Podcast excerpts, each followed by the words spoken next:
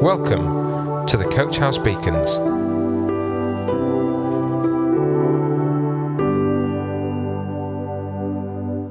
Hello, this is Melanie, and welcome to this Coach House Beacon called Hidden Treasure Diamonds and Pearls. I saw a TV programme recently about hidden treasures, where the presenter had travelled across the world to discover treasures we all recognise but may not have considered much about their origins.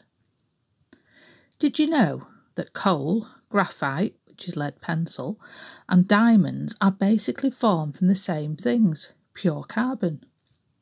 You'd never call coal or graphite a treasure or think that it could be described as priceless. Useful and often essential, but not something of beauty. However, diamonds through the ages and over the world are recognised as precious and valuable. In order for carbon to crystallise in the form of a diamond, this requires tremendous temperatures of around a thousand degrees and pressures that are 50,000 times greater than the atmospheric pressure we know on Earth. The only place this exists is deep below the crust of the Earth, around a 100 miles down. They're formed hidden from view then the crystals are transported nearer to the surface via a volcanic pipeline. The rare event of a volcanic eruption adds to the rarity of the diamonds, and mining is still involved to access many of them. You can see why they're so expensive and often classed as priceless, as so much effort has gone into their formation. Another treasure that can be found hidden away from view, hidden inside a mollusk, is a pearl. The hard, protective exterior of the mollusk can't stop small particles from getting inside to the soft interior. It's a bit like getting grit in your eye, but the mollusk has a brilliant way of dealing with this irritant. It forms a protein and mineral sac around it called nacre, which builds up in layers. We know these layers as mother of pearl which has that iridescent quality, appearing to change colour as we look at it from different directions. The layers, however, harden and become the pearl itself. The more layers, the bigger the pearl, and the more rare and expensive it is. The Bible talks about another form of hidden treasure in 2 Corinthians chapter 4. In these verses, we are described as being like jars of clay and at the time of writing, large clay jars were used to store and protect precious artifacts such as scrolls or valuable commodities such as flour or oil, to protect them from extremes of temperature or from contamination. The Dead Sea Scrolls were found inside such jars, preserved in various states for hundreds of years. The point is that the jar is just ordinary clay, but inside is a thing of great value. Inside us is God's Holy Spirit, our comforter and guide, our confirmation of God's presence in us. Our bodies may be temporary and fragile, prone to cracks and breaks, but the inner being is eternal. It is God's Holy Spirit within us that gives us hope and helps us to keep going when the times are tough. Neither pearls nor diamonds begin as the finished product, it takes effort, pressure, heat, or irritation as part of a long process to complete the finished product. The passage in Corinthians was written at a time when the new Christians were under pressure. Their new faith, based on the teachings of Jesus, was viewed with at least skeptic- skepticism and at most by opposition or even persecution. Yet, like the irritant within the mollusk or the extreme heat on the diamond, they are determined not to be sidetracked and give up.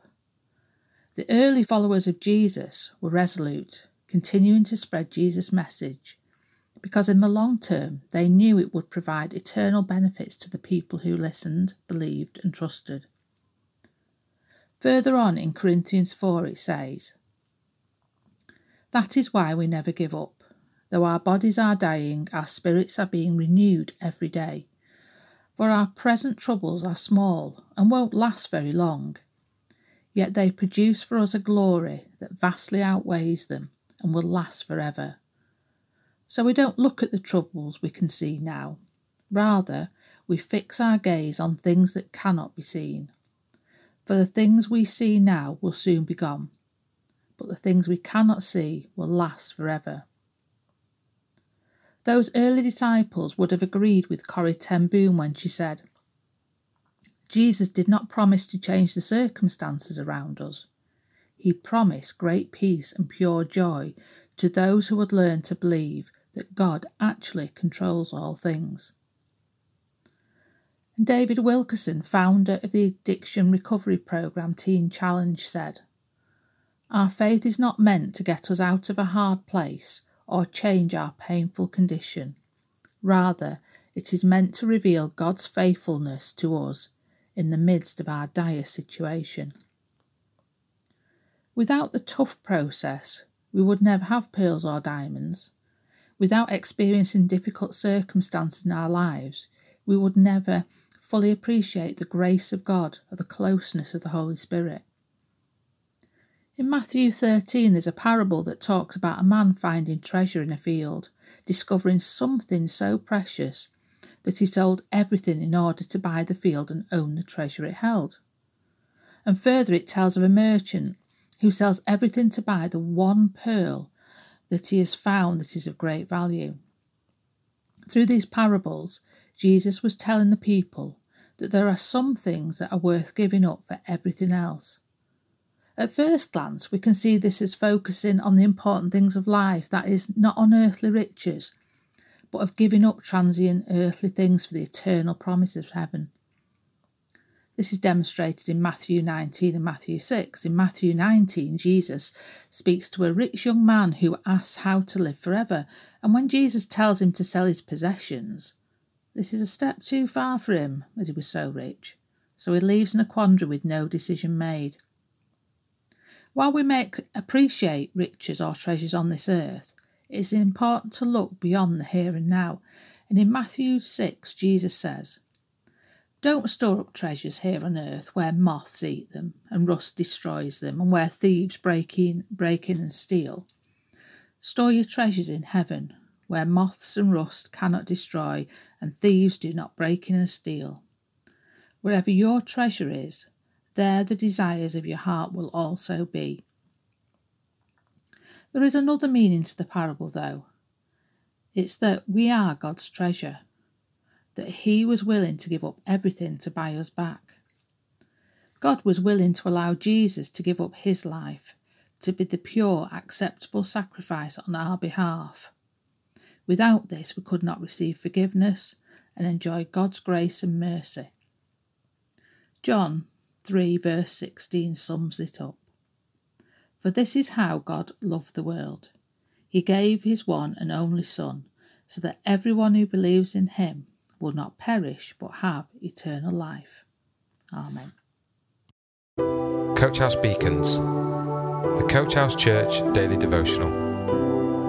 To find out more, Join us on Facebook, Instagram, or on our website at www.coachhousechurch.org.